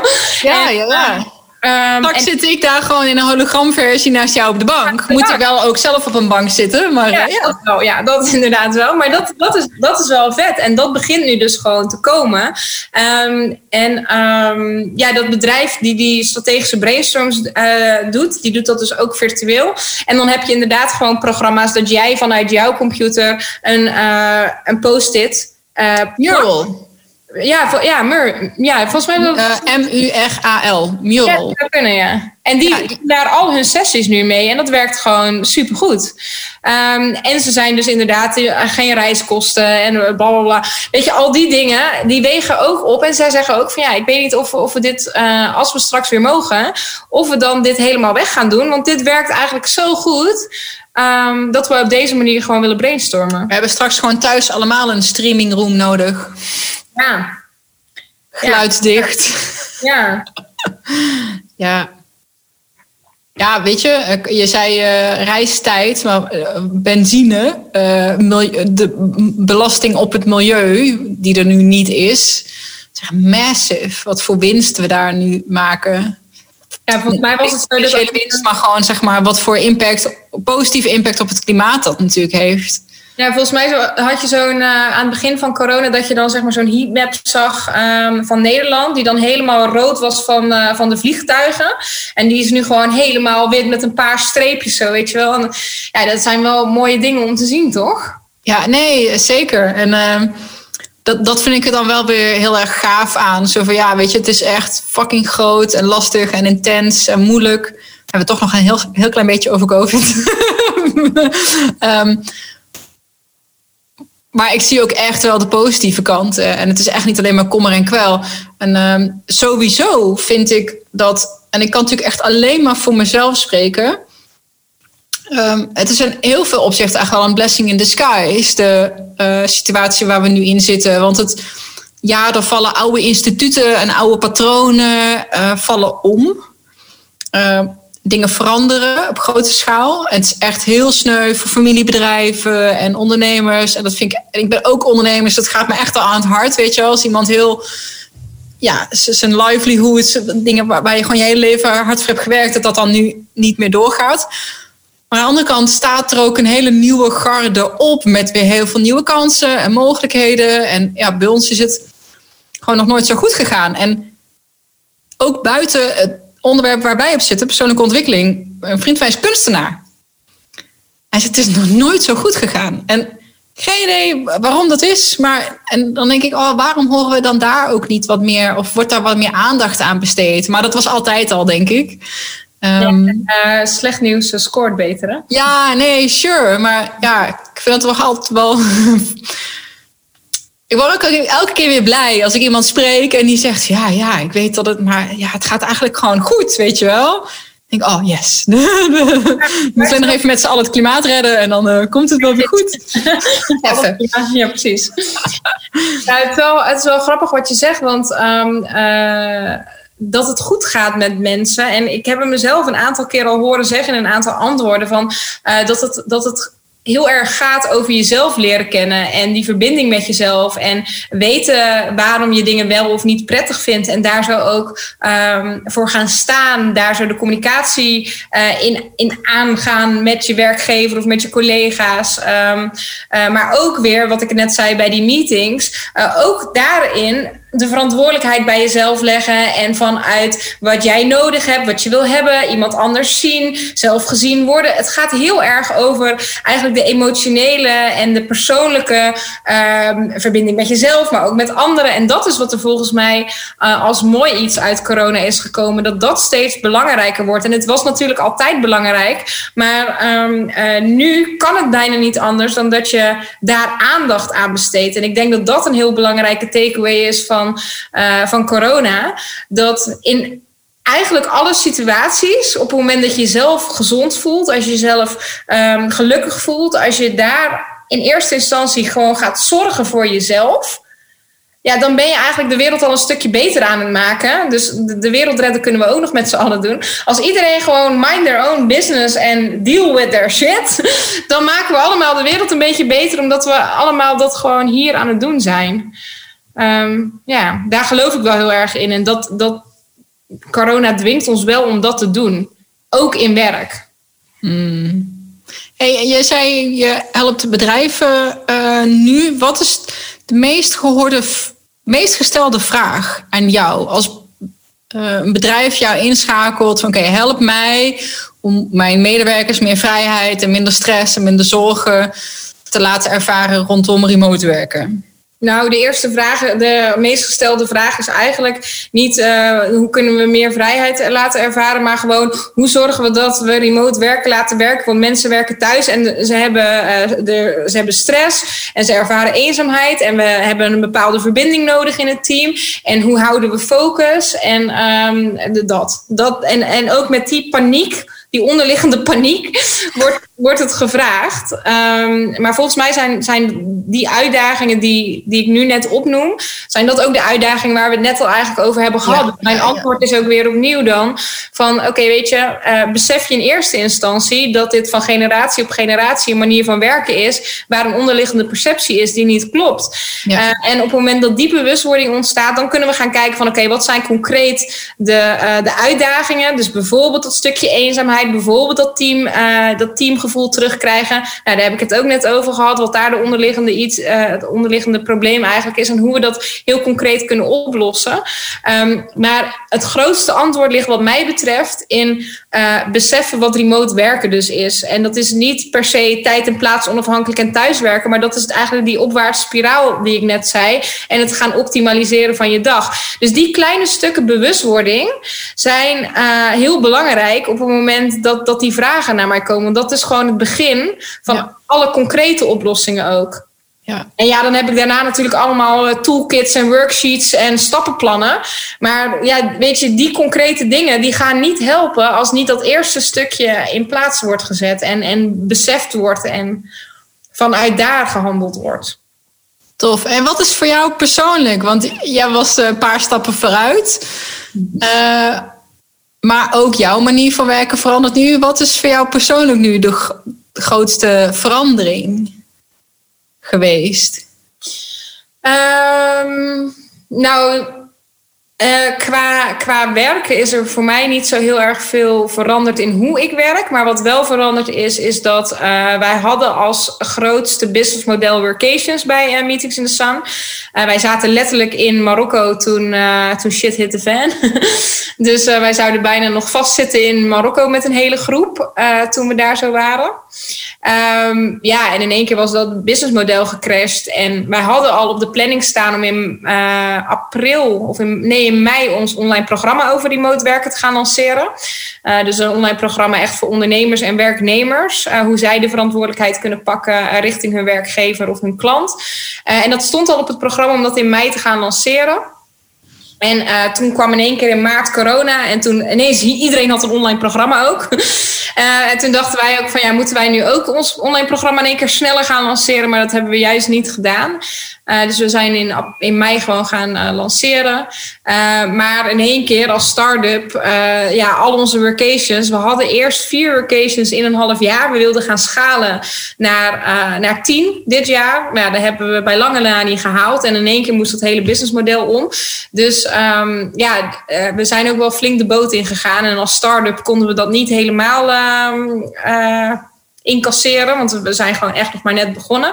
Maar we hebben het goed genoeg gedaan om, uh, om zeg maar gewoon nog te leven. En we zijn nu gewoon weer echt wel aan het opkrabbelen. En ja, het, het, gaat, het, gaat, het gaat supergoed.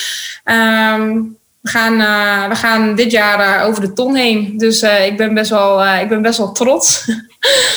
Um, dat dat zeg maar in corona... dat je dat gewoon, uh, dat je die, uh, dat je dat wel gewoon deelt.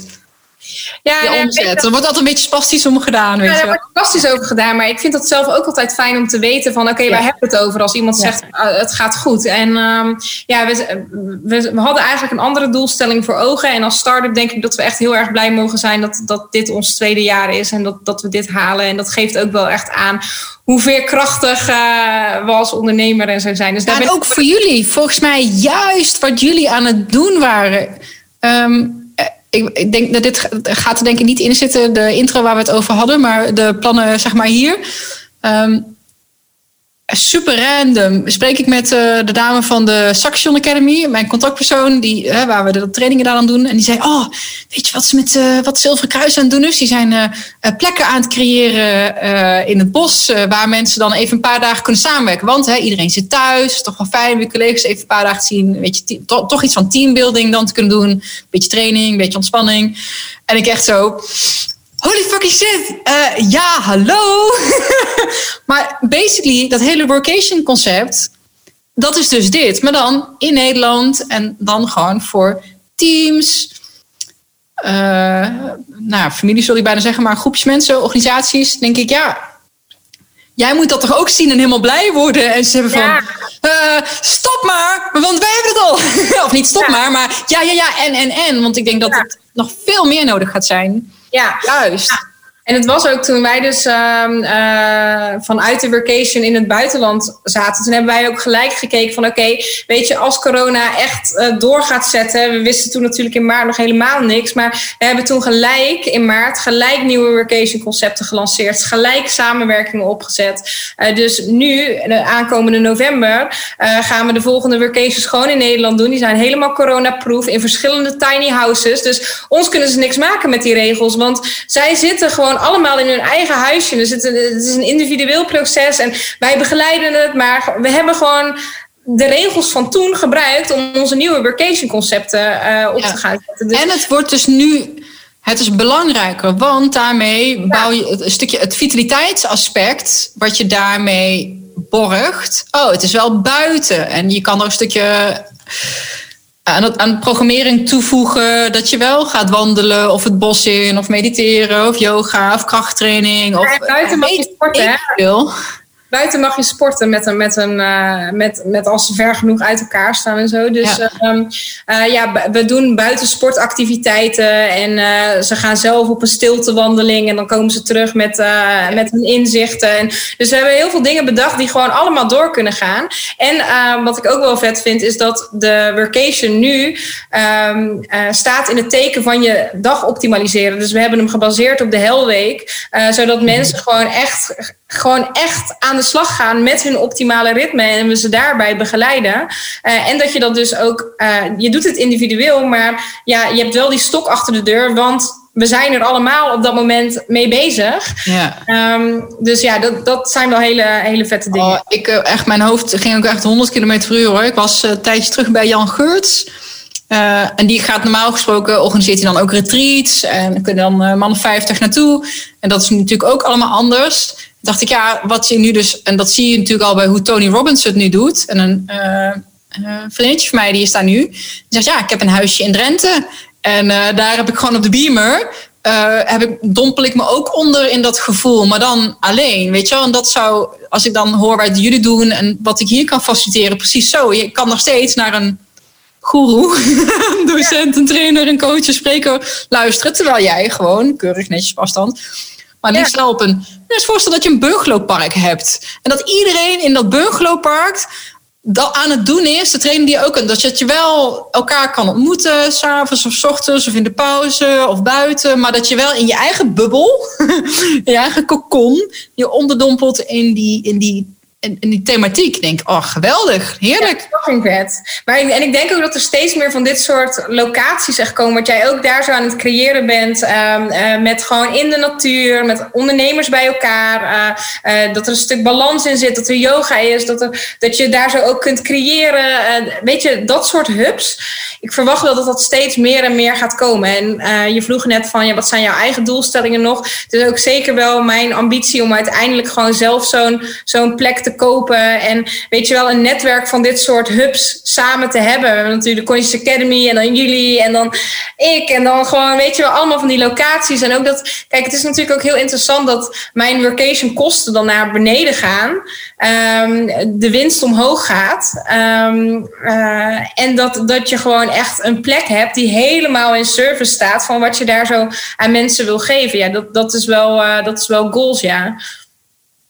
Ja, en die plekken die zijn er. En qua voor jou, zeg maar. Ja, ik, ik woonde toch toevallig. ik denk nu inmiddels dat het niet meer toevallig is, maar dat dit echt mijn. Nee, nee dat denk ik niet.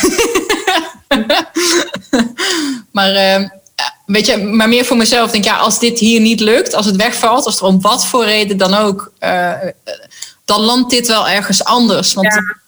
en, want er zijn meer abandoned, leegstaande plekken die, waar nu eigenlijk geen functie meer voor is, al jaren niet meer. Maar er zijn dus leegstaande stukjes infrastructuur.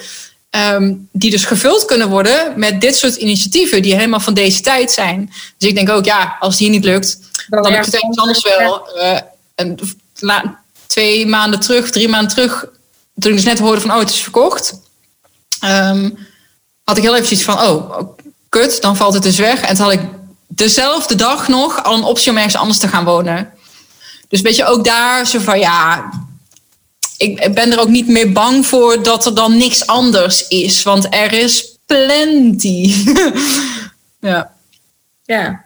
Was op koude water trouwens. Oh, echt? Ja, het kreeg dezelfde dag. En, oh, was het via Sascha of via Joris, dat weet ik niet. Maar uh, toen waren ze daar net begonnen, begonnen. En nu ziet het model daar er iets anders uit. Maar dacht ik, oh, zie je wel, weet je, er is genoeg vangnet en er zijn genoeg plekken. En, oh, wat grappig. En nu ook, want dit, ja, het is nog steeds niet beslecht. En een van de bewoners hier is naar een andere plek, was ook van Plurijn uh, in Hoendelo. En die was helaas en die liet me foto's zien van waar die nu woonde.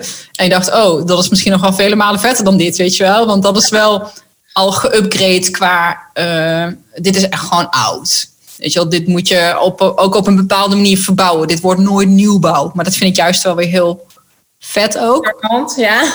Heeft ook wel weer zijn charme. Ja, wat wel moeilijk is, want hoe ga je van een TBS-kliniek iets charmants maken? Nou, kijk naar je eigen huis. Ja, ik, ik ben nog uh, uh, op zoek, nou niet op zoek, maar ik wil heel graag dat een echt fucking goede interieurarchitect met me meekijkt en me nog wat pointers gaat geven. Oproep. Uh, huh? Oproep, hallo. Ja. uh, en die had ik één. Er is uh, op basis van de podcast ook te gek Studio Boom. Oh ja? Zag ik ook pas toen we al eenmaal in contact waren, zag ik de naam, dacht ik super gaaf. Die waren ook gekomen en ook binnen een week. En die hebben terrein gezien en die snapt het ook helemaal. Of al wat vet wat je hier wil gaan doen. En we kunnen wel meedenken. Want ja, ik kan wel interieur bedenken, maar niet 400 vierkante meter. Is toch ietsje anders. En ik kan ook niet een gevel met meerdere gebouwen op 20 hectare grond. Dan, weet je wel, ik heb wel ideeën en ik zie het voor me, maar ik wil dat iemand dat gewoon op een kwalitatief goede manier. Kijk, ik, ik zie het als een soort van: oké, wat ik maak is een soort kindertekening. Charmant is leuk, maar ik vind het ook wel mooi om iemand een echt kunstenaar aan het werk te laten, snap je? um, dus ik wil iemand, dat iemand van mijn soort van kindertekening uh, verhevend naar een, uh, een echt, ja, gewoon vet design. Gewoon wat helemaal klopt. dus die zijn hier al geweest en die vond het echt super vet. Maar die, die mailde twee terug zo, ja, ook zij gaat het voor de wind. Zo van, ja, ik, we willen echt zo graag, maar het is echt heel druk. Dus ik hoop dat je een backup hebt. En die zaten ook helemaal in Limburg. Dus dat was ook echt niet handig, want dan als dit straks gaat, dan moet ik uh, ruim 3000 vierkante meter renoveren. 3000 vierkante meter leefoppervlak, acht, acht groepsaccommodaties. Dus dan is het fijn als iemand ook echt, weet je wel, on-site is en erbij kan zijn. Dus dat was iets te ver weg. Dus uh, nou ja, wie weet. Ja, misschien, wat misschien nog een één interessant ding is, is, is, um, is hoe de rol van de uh, werknemer nu zou moeten zijn eigenlijk en de rol van de uh, werknemer. Dus ik heb net al wel gezegd over dat de verantwoordelijkheid heel erg bij de werknemer ligt om zichzelf gewoon goed te laten voelen. Maar dat betekent dus automatisch dat de manager daar dus ook ruimte voor moet maken en een stukje controle los moet laten. Dus dat een manager eigenlijk veel meer faciliterend is aan de behoeftes van, um, van de werknemer in plaats van andersom. En hoe, hoe begeleid je ze daarin? Of wat is een, wat is een uh, praktisch dingetje wat je daarop mee zou willen geven?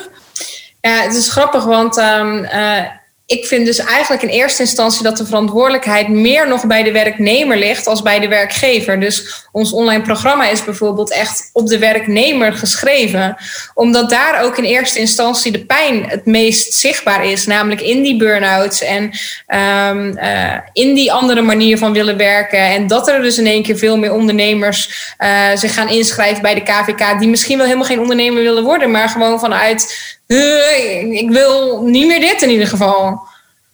Dus ja, um, een praktisch iets. Een praktisch iets is natuurlijk, we hebben heel veel gratis content op ons blog staan. En dus zes stappen hoe je begint met remote werken. Uh, en ons online programma. En een gratis webinar. En al onze boeken die wij zelf hebben gelezen. Om, dus al die dingen kun je gewoon op meetings vinden. Um, en er zijn heel veel verschillende manieren met verschillende prijskaartjes waar je ermee aan de slag kunt gaan. Dus het is niet per se dat ik nu zeg van koop allemaal het online programma. Wat ik wel natuurlijk ergens wel vind, omdat je, omdat je daar gewoon heel erg zelf mee aan de slag gaat.